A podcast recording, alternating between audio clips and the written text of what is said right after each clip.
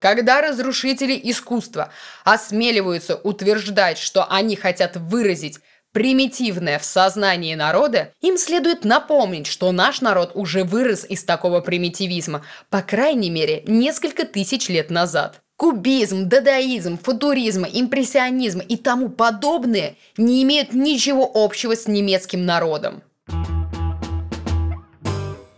Здравствуйте, меня зовут Екатерина, я искусствовед, и это проект «Я Индар». Здесь мы с вами говорим об истории и искусстве. И начнем мы с вами немного с мыслей вслух. Во-первых, мне очень бы хотелось начать со слов благодарности. Спасибо вам всем огромное за такую активную поддержку, оценки и комментарии. Для меня это очень важно и безумно приятно. Спасибо еще раз огромное. Во-вторых, я переслушала первый выпуск и поняла, что нужно брать более узкую тему и разбирать ее куда-куда подробнее. Поэтому в этом и всех следующих эпизодах буду стараться придерживаться этого плана. А теперь самое время перейти к сегодняшней теме. Гитлер – правильное и неправильное искусство. Тут я не буду рассказывать о его политической деятельности или войне. Этот выпуск я посвящаю истории творческого пути Гитлера, его становлению как художника, а также его культурной программе и двум выставкам, что открылись с разницей в один день. Первая правильного искусства открылась 18 июля 1937 года, вторая неправильного, проще говоря, дегенеративного искусства открылась 19 июля 1937 года – и да, говоря о правильном и неправильном искусстве, я подразумеваю употребление данных слов в кавычках. Вообще говоря об искусстве, стоит понимать, что у любой эпохи, культуры или идеологии есть свое программное искусство. Такое было и у Адольфа Гитлера. Но ему было мало создавать искусство своей эпохи. Ему была нужна мощная антитеза, чтобы поднять свое правильное германское искусство и, разумеется, свою пропаганду до небес. И вот такой антитезой стал авангард. Об этом сегодня и пойдет речь, но прежде чем перейти к рассказу о выставках, хочу погрузить вас в вопрос того, какие были отношения у фюрера с искусством. Вы наверняка слышали такое выражение, что Гитлер был плохим художником. Но дело в том, что это не совсем верно. Если бы я вам просто показала его работы и спросила, как вам, вы бы сказали, ну, обычный пейзаж, обычный дом. Не хорошо, не плохо, просто нормально. А если бы я сначала вам сказала, посмотрите, это работа Гитлера, он дважды провалил экзамены в Академию художеств в Вене, и вы бы сразу сказали, оно и видно почему. Дело в том, что в большинстве случаев на нас с вами очень сильно влияет контекст. Мы часто сами продаем нашим словам отрицательный или положительный смысл, ожидая таким образом от собеседника согласия с нашим личным мнением. Так вот, сейчас абстрагируемся от Гитлера политика, фашиста и националиста и говорим только о влиянии Гитлера на немецкое искусство. В своей автобиографической книге Гитлер описывал, когда и почему он захотел стать художником. И о своем конфликте с авангардным искусством он, кстати, тоже подробно писал. И начнем с самого начала. Адольф родился в самой обычной семье. Отец был чиновником, а мать занималась домом. Но уже тут появляется очень важный нюанс, который сформирует его тягу к искусству. С самого детства отец пророчил ему будущее чиновника, а юноша сопротивлялся. Ну, то есть мы встречаемся с вами с обычным юношеским максимализмом. Но в возрасте 12 лет он понял, что хочет стать художником, и в этом случае конфликт был неизбежен. Отец был категорически против такой профессии для сына. Ну и разве это профессия? Рисовать? Богемный образ жизни? Для человека, который проработал всю жизнь чиновником на настоящей работе, это было просто смешно. Но Гитлер был упрям, поэтому стать художником это было уже делом принципа. Настолько, что он решил, что переубедит отца. И, о нет, не разговорами или какой-то дипломатией, а действиями. Гитлер всегда прилежно и хорошо учился – но тут он решил бросить вызов отцу. Если родитель не разрешает учиться на художника, то юноша решил не учиться вообще. Он был уверен, что резкий спад его успеваемости в школе приведет к победе над отцом. Но вышло не совсем так, как задумывалось.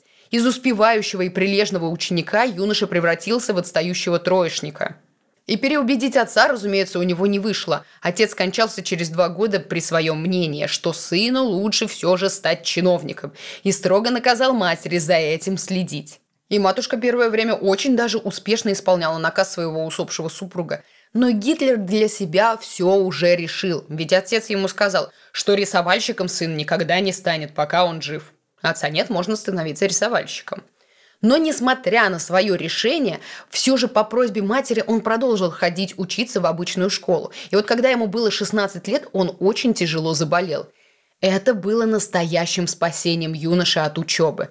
Врач посоветовал матери Гитлера отложить обучение в школе хотя бы на один год и порекомендовал в будущем никогда не работать в конторе. Это была самая настоящая победа. Под впечатлением от болезни юного Адольфа она согласилась перевести сына из обычной школы в школу рисования. И уже в 18 лет юноша поехал в Вену, чтобы сдать вступительный экзамен в общую художественную школу. Адольф был уверен, что без труда сдаст экзамен, ведь еще в обычной школе его считали самым лучшим художником во всем классе. А с того момента он успел многому научиться и вырасти как профессиональный деятель. И он был настолько в этом уверен, что когда он узнал, что его не приняли, это было для него словно гром среди ясного неба. Но так как Гитлер был упрямый, он сумел добиться встречи с ректором, чтобы получить объяснение, почему это его не взяли. На что ректор ответил ему, что художник из него ну никак не выйдет, но по его рисункам он видит, что у Адольфа есть способности в сфере архитектуры. Спустя время он и сам понял, что да, архитектура, ведь она всегда производила на него такое мощное впечатление, и во всех галереях, что он посещал, его в первую очередь интересовало само строение, где все находилось, а не коллекция. И он решает стать архитектором. Но в его плане была большая такая загвоздка. Чтобы попасть на архитектурное отделение, надо было сначала пройти строительно-техническое училище – а чтобы попасть в училище, надо было иметь аттестат зрелости из средней школы, и как бы ничего этого у него, разумеется, не было. Конфликт с отцом дал все-таки о себе знать. Гитлер проиграл. Но исполнению мечты помешало не только отсутствие должного образования, но и смерть матери. В 18 лет юноша стал сиротой, и теперь он должен был думать не о том, кем он хочет стать и как бы ему этим стать, а о том, как прокормить себя. Следующие два года он был чернорабочим, он брался за любую тяжелую работу, лишь бы суметь прокормить себя. Но все же спустя время у него получилось поправить свое финансовое положение и начать зарабатывать себе на хлеб другим путем. И уже в возрасте 20 лет он начал работать чертежником и акварелистом. Он начал рисовать открытки с историческими зданиями Вены, копировал гравюры и перерисовывал изображения с марк. И вроде все стало налаживаться. Но первые годы в Вене были очень тяжелыми для Гитлера и оставили серьезный след на нем. Он испытывал ненависть ко всему, что его окружало. Он был жутко мнительный и однажды даже заявил в полицию на своего делового партнера, который помогал ему продавать работы – и так как после заявления на партнера Адольф сам занимался продажей своих работ, денег у него стало немного больше. И теперь он смог посвятить себя изучению иностранных языков, которые в школе он просто ненавидел. Истории, политики и в скором времени переехал в Мюнхен. То ли в 23, то ли в 24 года. Тут смотря на какие источники опираться. Увы, даты переезда в них разнятся. Но это не столь важно. Вопрос, чем он занимался в Мюнхене – да ничем новым, также продолжил заниматься живописью и своим самообразованием. Этот город восхищал Адольфа до глубины души, особенно его архитектура. Он чувствовал, будто прожил там всю свою жизнь. И неудивительно, что именно в этом городе в 1937 году он откроет две значимые выставки – правильного и неправильного немецкого искусства. Но вернемся к молодым годам в Мюнхене. До Первой мировой войны он будет жить там и изучать очень много литературы и искусства. И знаете что? О новый дивный мир и авангард ему не понравились вообще, это мягко говоря. Он считал, что немецкую культуру нужно спасти от распада и гниения, что он наблюдал в театре, искусстве, литературе, кино, прессе и на выставках. Везде было падение нравственности. И, разумеется, он видел в искусстве великую цель Искусство должно прославлять физическое и моральное здоровье народа. А не то, что творят авангардные художники, которых Гитлер считал сумасшедшими фантазерами с их кубизмом, дадаизмом и прочими абстрактными вольнодумствами. Где у этого искусства благие намерения? Их в той живописи не было, по мнению Адольфа. Но что его раздражало еще больше, что именно такие работы и такие художники становились все более востребованными и популярными. Для себя он объяснил их популярность достаточно просто – Люди просто боятся признаться, что им это искусство непонятно и не нравится. Ведь все вокруг восхищаются, значит и они будут восхищаться по принципу цепной реакции.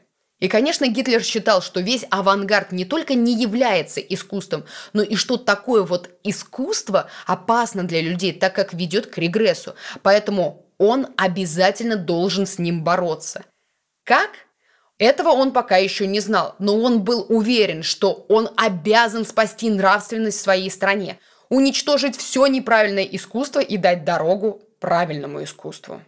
Дальше была Первая мировая война, борьба Гитлера и приход к власти в 1933 году. И вот когда он пришел к абсолютной власти, начинается эпоха нового правильного искусства – искусства нацистской Германии. Этот период продлится недолго, с 1933 по 1945 года – но уже с первого дня Адольф начал навязывать народу свои предпочтения в искусстве. Так, в марте 1933 года в нацистской газете вышла статья с таким содержанием. «Отныне в искусстве будет проводиться единая магистральная линия. Священным долгом станет выдвижение на передовую линию фронта тех солдат, которые уже проявили доблесть в битве за культуру. В области изобразительного искусства это означает, что вся космополитическая и большевистская по характеру художественная продукция будет изъята. И кажется, что адская машина по уничтожению современного искусства была уже запущена. Но на самом деле это не совсем так. Да, с 1933 года уже звучали громкие слова о том, что авангард – это плохо, это разложение нравственности, и с этим нужно бороться – но до 1936 года особо никаких радикальных мер не принимали. В основном все-таки говорили. И да, в это время уже увольняли неугодных преподавателей из академии, закрывали авангардное объединение, и большинство художников покинуло страну. Но вопрос, кто всем этим занимался, кто занимался этими репрессиями? Занималась всем этим Имперская палата культуры, которая была учреждена в 1933 году под руководством Геббельса. И тут самое любопытное. Дело в том, что сам Геббельс любил современное искусство, а тем более современное немецкое искусство. И он его с огромной охотой коллекционировал. Поэтому на официальном открытии Палаты культуры он произнес такие слова. «Немецкое искусство нуждается в свежей крови». Мы живем в новое, молодое время, и его носители тоже молоды, как молоды и идеи, которые они притворяют. В той или иной степени Геббельс пытался продвигать авангардное искусство, но как только в 1935 году разразился скандал по поводу одной такой выставки, Геббельс поспешил откреститься от всего современного и громче всех начал выступать за травлю художников-авангардистов. И только в 1935 году на четвертом партийном съезде в Нюрнберге Гитлер смог сформулировать, какое же оно это правильное немецкое искусство. И, разумеется, главным объектом его выступления оставалась проблема авангардного искусства, которое непременно нужно было уничтожить. Тогда на данном съезде Гитлер заявил, «Когда разрушители искусства авангардисты, ну, как бы кто еще. Так вот, когда разрушители искусства осмеливаются утверждать, что они хотят выразить примитивное в сознании народа, им следует напомнить, что наш народ уже вырос из такого примитивизма, по крайней мере, несколько тысяч лет назад. И подчеркнул, что подлинное искусство должно быть синонимично ясности. Но вопрос все равно остается открытым. Какое оно, это правильное немецкое искусство? Понятно, что оно должно быть ясным, но какое? И сейчас я вам все подробно объясню. Эталоном для подражания выступила античная Греция с ее здоровым и атлетичным телом. И, разумеется, Римская империя с ее имперским характером. А самое главное, что это искусство было всем понятно. Оно не требовало никаких философских трактатов и долгих вдумчивых рассмотрений. Плюс такое искусство играло и роль пропаганды – ну вот как авангард со своей абстракцией может донести массам идею о сверхчеловеке? А вот искусство, подражающее античности, с этим прекрасно справлялось. Поэтому ясное, понятное и здоровое искусство оставалось единственным подлинным искусством, а все непонятное, абстрактное, сложное следовало уничтожить, чтобы уничтожить какое-либо вольнодумство и возможность несогласия с властью. Так и сложилось искусство фашистской Германии. В архитектуре, живописи, скульптуре во всем транслировалось власть, сила, прочность и скандинавская красота. Скульптура и живопись были лишены какой-либо персонализации. Это были крепкие, красивые мужчины, чаще всего обнаженные, если мы говорим о скульптуре, а женский образ транслировался как образ будущей матери. И вот если скульптура демонстрировала, как должен выглядеть народ, то живопись транслировала то, как этот народ должен был жить. На картинах, одобренных фюрером, можно было увидеть людей, работающих на полях.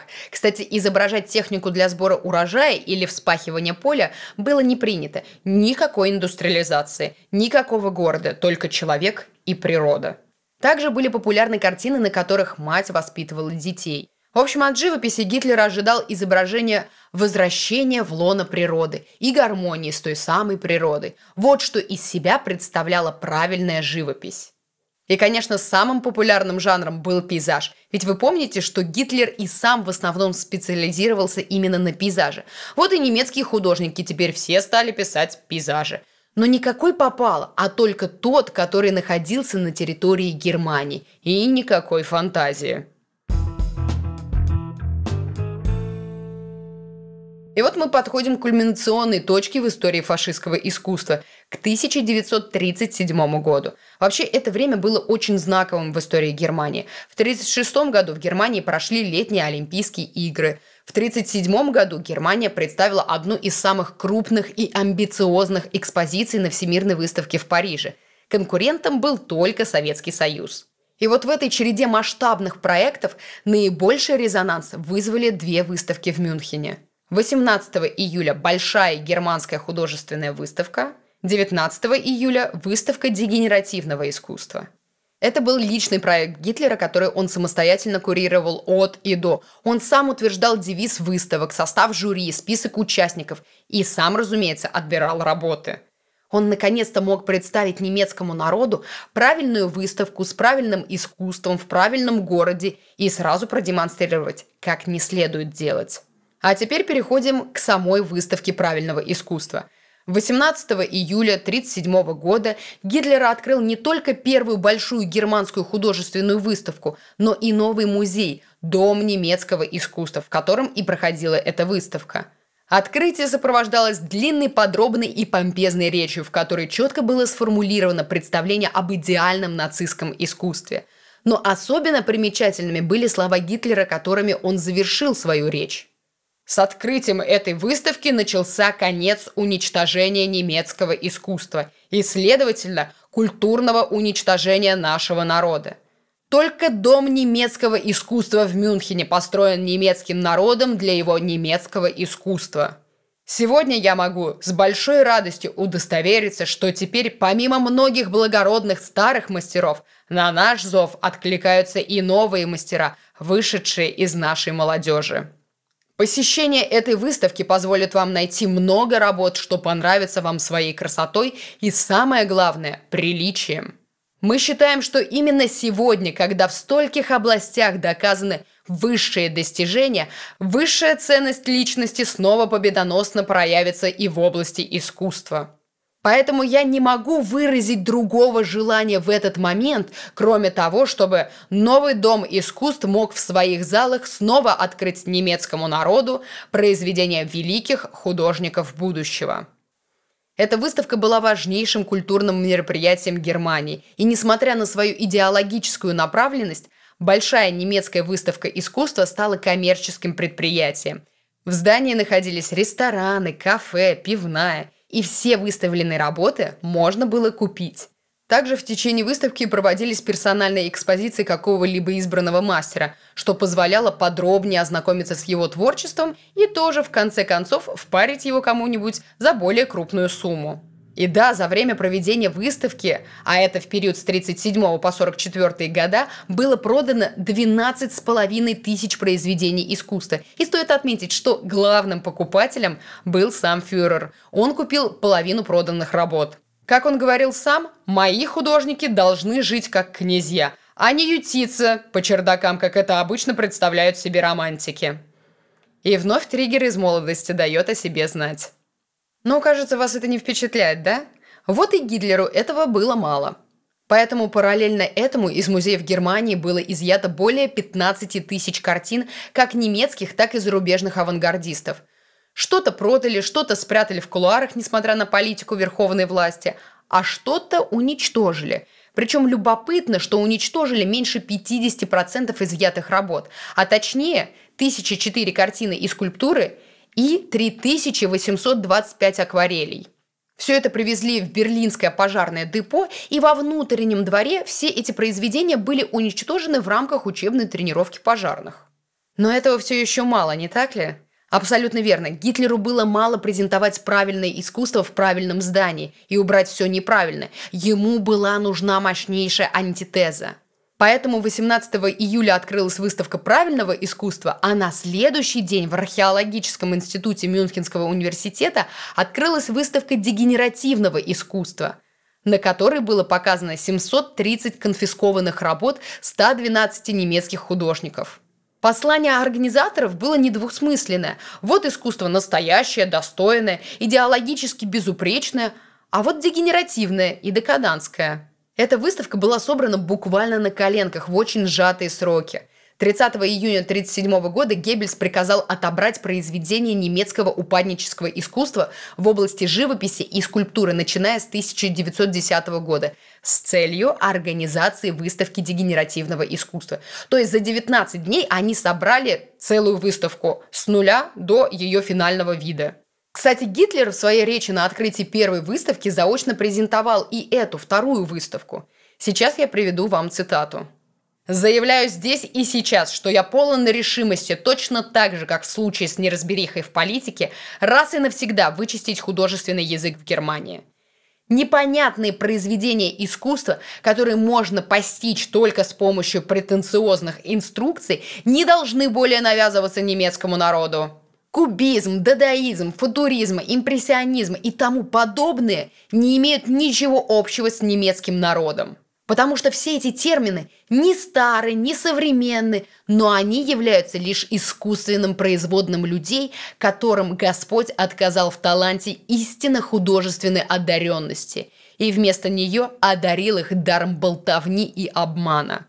Говорят, что эти художники не так видят, как другие. Я здесь посмотрел некоторые из присланных картин и должен признать, некоторые из них действительно написаны людьми, видящими наизнанку.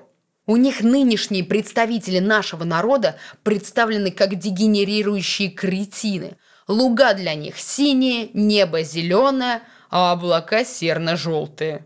Так они чувствуют или, как они выражаются, это переживают – я не желаю вмешиваться в спор, действительно ли указанные лица так чувствуют и видят или нет, но я хочу во имя немецкого народа запретить то, чтобы вызывающие жалость несчастные, которые страдают острым расстройством зрения, плоды своего болезненного видения пробовали навязать окружающему миру или даже пытались возвести это в ранг искусства.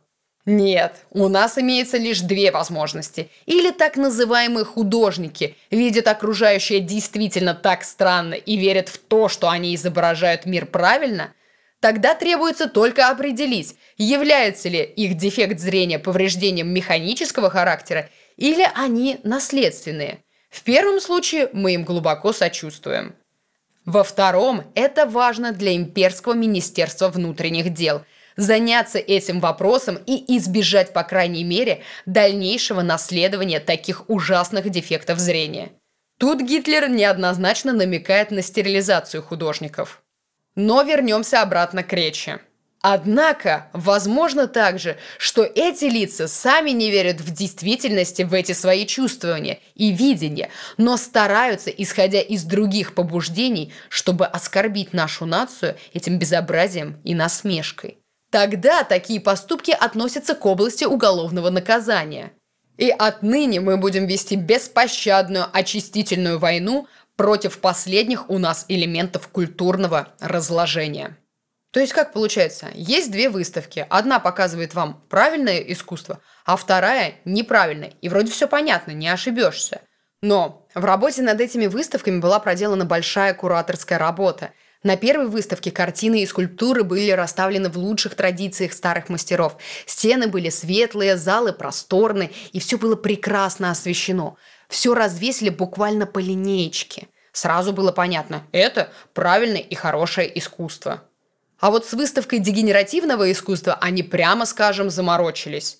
Ведь мало просто сказать «вот авангардный художник, Кандинский, например, и он плохой, дегенерат, запомнили? Молодцы!»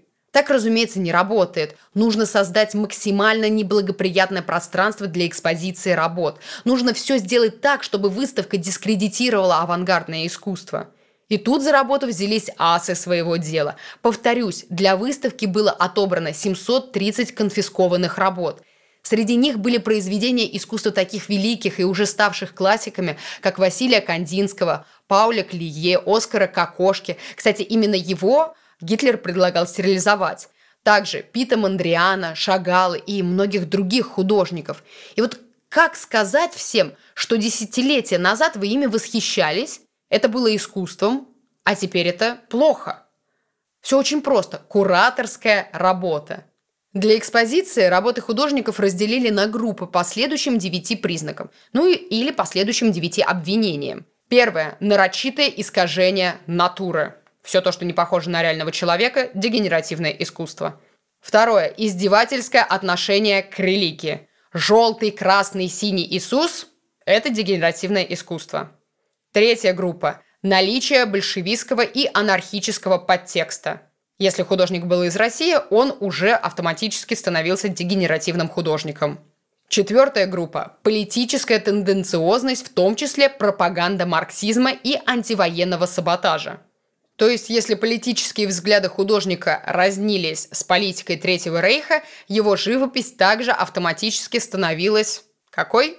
Дегенеративной. Пятая группа – моральное разложение и увлечение темой проституции под видом социальной критики. Никакой эротики в искусстве. Ну, в принципе, сюда прекрасно подходит Эгон Шиле. Шестое. Утрата национального, то есть расового сознания и увлечение экзотикой примитивных народов. Вот эту шестую группу нужно немножко пояснить. Дело в том, что в начале 20 века для Европы открывается африканское искусство, и очень многие художники вдохновлялись африканскими масками и африканскими статуэтками. Так вот, если художник этим вдохновлялся и это изображал – то мы с вами прекрасно понимаем, к какому искусству его живопись относилась. Седьмая группа – утверждение человеческого идеала в виде идиотов, кретинов и паралитиков. Любое абстрактное кубическое искусство, в общем, где портретируемый был не похож на человека, это все у нас отправлялось к дегенеративному искусству. Восьмая группа художников – стремление изображать только иудейскую натуру – к этой группе относился Шагал, и я думаю, что ее нет смысла пояснять. Девятая группа и последняя группа дегенеративных художников. Утрата здравого смысла ввиду болезненности воображения. Вся абстрактная живопись подходит под эту девятую группу. И вот этой классификации на кретинов и шарлатанов кураторская работа не закончилась. Помните, какие были залы на выставке правильного искусства? Так вот, тут все было наоборот – Залы были небольшие, потолки низкие, все давило на зрителя, стены в некоторых залах были темные, освещение тусклое, картины выставлялись без рам, иногда просто прислоненными к стене. Крупные скульптуры не имели подставок, а мелкая пластика сваливалась в одну кучу на каком-нибудь шатающемся столике. Кроме этого были использованы намеренно дискредитирующие приемы. Выставку было не рекомендовано посещать беременным и людям со слабой психикой. То есть вы еще ничего не увидели, но вам уже вложили в голову мысль о том, что выставка ужасающая и очень опасная. Но организаторы пошли еще дальше, и кроме работ ранее перечисленных художников, вывесили рисунки и фотографии душевно больных людей. Все работы висели очень плотно друг к другу, в кривь и в кость, и рядом с классиками авангарда висели фотографии и рисунки душевно больных. А также стены были украшены цитатами художников, которые были вырваны из контекста, чтобы якобы художники сами себя дискредитировали. Успех у этой выставки был невероятный. За три месяца выставка побила все рекорды посещаемости. К слову, выставка официального искусства, на открытии которой Гитлер произнес свою изобличающую речь, собрала примерно в три раза меньше зрителей. За четыре года выставку посетили почти 3 миллиона человек. И то ли люди шли посмотреть в последний раз на авангард и проститься с работами, то ли что-то плохое, отрицательное и грязное людям просто было интереснее, потому что были моменты, когда на выставке дегенеративного искусства посетители плевались на работы. То ли показать, что согласны с политикой Гитлера, то ли правда им не нравился авангард. Но вас, наверное, интересует вопрос, а что стало с неугодными художниками? Нет, никого не репрессировали, не приговорили к казни, им просто запретили творить. Страшнее наказания нельзя было и придумать. Некоторым художникам запретили не только рисовать, но даже покупать художественные принадлежности. Например, Эмиль Нольде, опасаясь, что его выдаст запах масляной краски, на долгие годы отказался от масла и писал акварелью, а затем каждый день закапывал свои работы в саду. Эрнст Людвиг Кирхнер, один из основателей художественной группы «Мост», покончил с собой во дворе собственного дома спустя всего полгода после открытия Мюнхенской выставки дегенеративных художников – и это несмотря на то, что он уже давно жил в Швейцарии. Он просто не выдержал тревожных известий о возможном нападении на страну Гитлера. Но большинство художников покинули страну либо когда Гитлер только пришел к власти, либо незадолго до открытия выставки. Итог у этой арт-компании правильного искусства очень печальный. За время борьбы с так называемыми дегенератами Германия практически лишилась своего золотого фонда современного искусства. А ведь именно там зародился экспрессионизм. Очень многие шедевры были уничтожены, а уцелевшие так до сих пор и не вернулись в частные коллекции и галереи страны. На этом данный эпизод подошел к концу. И я очень признательна, что вы дослушали его до конца. А также хотелось бы поблагодарить всех, кто оставил свой комментарий и поставил оценку к предыдущему эпизоду, так как это очень важно для продвижения проекта. Подписывайтесь на нас в социальных сетях и на различных подкаст-платформах, чтобы не пропустить выход новых эпизодов. С вами была Екатерина, проект Я и до новых встреч!